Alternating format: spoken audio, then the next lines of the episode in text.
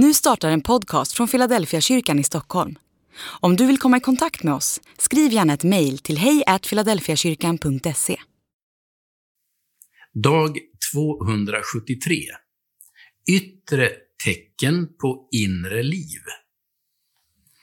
Men Andens frukter är kärlek, glädje, frid, tålamod, vänlighet, godhet, trofasthet, ödmjukhet och självbehärskning. Mot sånt vänder sig inte lagen. Galaterbrevet kapitel 5, vers 22 och vers 23. Frukt är yttre tecken på inre liv. Det, det är som en synlig, förnimbar manifestation av det osynliga liv som finns under ytan. Frukten är slutresultatet av en massa bakomliggande livsfunktioner. Om det inte kommer frukt som det ska, beror det sällan på själva frukten. Det är de bakomliggande livsfunktionerna som styr.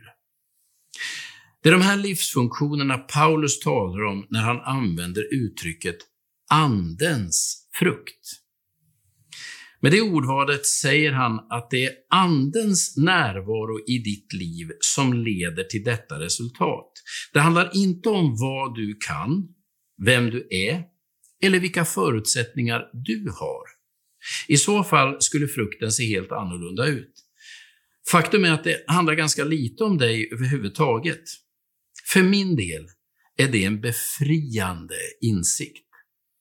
Kristendomen är inget självförbättringsprojekt. Det handlar inte om att skärpa sig, ta sig samman eller försöka förbättra sitt eget beteende. Kristendomen handlar om att låta Guds ande få tillträde och utrymme i djupet av hjärtan, i hjärtat. Det du ska tänka på är inte vilken frukt du bär, för det kan du inte göra så mycket åt själv. Det blir som det blir. Det du ska göra är att öppna dig för Andens liv. Enligt Bibeln är det nyckeln till god frukt. Tänk mindre på dig själv och mer på Gud. Tänk mindre på dina svagheter och brister och mer på Guds möjligheter. Frukten är nämligen, är nämligen inget annat än yttre manifestationer av det liv som finns i ditt inre. Om ditt inre är uppfyllt av självfördömelse och självkritik så kommer frukten att bli därefter. Men om ditt inre är uppfyllt av Guds godhet och Andens liv, då kommer frukten att få smak av det.